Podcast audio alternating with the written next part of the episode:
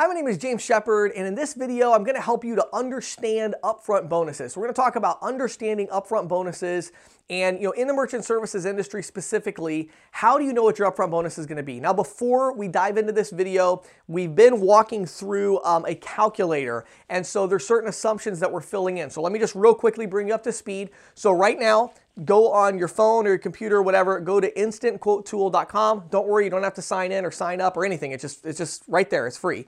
Go to instantquotetool.com and click on goals up at the top, goals. And that will really help you. If you go to goals, there's a calculator there that I made. It's really, really easy to use, and it's gonna help you to see what your income is gonna be in the merchant services industry based on the assumptions. And then in this mini series, I'm covering each of those assumptions. So where we're at right now, we filled in the sales per month for year one with the number 12.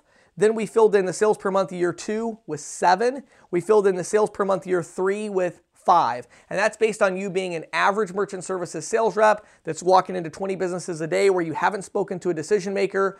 You've gone through some training at instantquotetool.com and you know how to close some deals. You're, you're a decent salesperson. So that's what those assumptions are based on. If you have questions about those assumptions, go back and watch the, the first two videos. We're gonna jump down now to the average upfront bonus. Now, you'll see in the calculator right now it's at 150. And so I put that in there, but I wanna talk a little bit about the upfront bonus, how is it calculated, what should you use as an assumption here. Now, one of the big things you have to figure out, uh, the, the biggest thing that's going to impact this particular assumption is are you selling the terminal or are you giving the terminal away for free?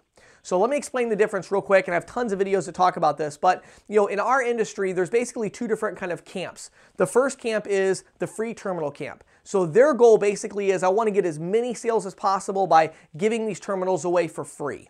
Now, in the past, I've been a big proponent of it. I'm still a big proponent of having that option available to you.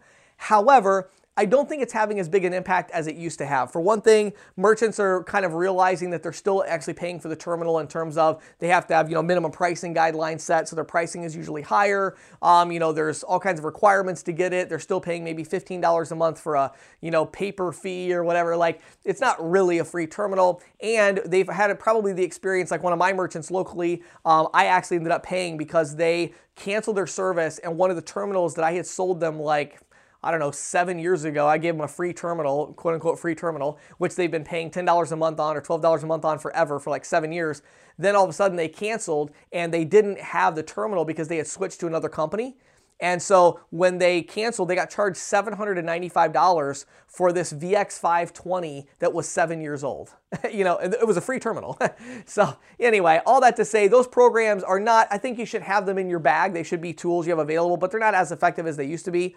Then you have the terminal lease. This is where you're leasing a terminal to the merchant and you're saying, hey, this terminal is, you know, we're never going to take it back. You can use it with any processor you want and we're going to sell you the terminal. A lot of times you're using a, maybe a nicer terminal, maybe a Dejavoo Z11 or something like that, touchscreen, and you're leasing them a terminal. Maybe it's a Poynt terminal, something like that. So you're leasing them a terminal and then you're getting a bigger upfront bonus. So that's a big variant because if you're going to do the leases, you're probably going to make an average of about $700 upfront. Um, you know, that's assuming you're doing reasonable, you know, $39 a month, 48 month leases, something like that. Um, you're to make around $700 upfront when you do a lease versus if you do a free terminal, you're probably to make an average of around 150 to $200 upfront. Again, a lot of this depending on the processor you're with, okay? But assuming you're with one of the big processors, you're to make somewhere around there. Now, here's a really important thing to understand though.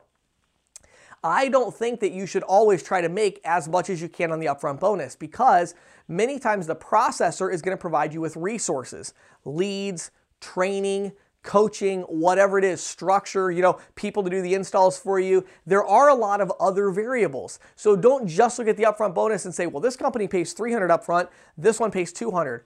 Well, yeah, but as I've talked about in the last few videos, how many sales are you to be able to make? How many sales are you to make after that first 100? Are they to support the merchant? A lot of these companies have reduced their cost by reducing their level of support to the agent and the merchant. The downside is they now don't have enough money to pay out a lot of uh, upfront bonuses, or they have more money to pay upfront bonuses, but the downside is you're losing on customer service. Other companies provide you with leads, coaching, really good support. They are spending their money there on that structure, so they may not have quite as much to pay in upfront bonuses. So take all of that into consideration. So here's what I would say we want to do with this box. Let's assume that you're doing cash discounting and Poynt terminal, and that's half of your deal. So half of your deal is you're leasing a terminal. So again, that's Poynt terminal, and that's uh, you know the cash discounting, just hypothetically, right? The other half of your deal is you're doing a free terminal and you're getting a couple hundred bucks upfront bonus. All right.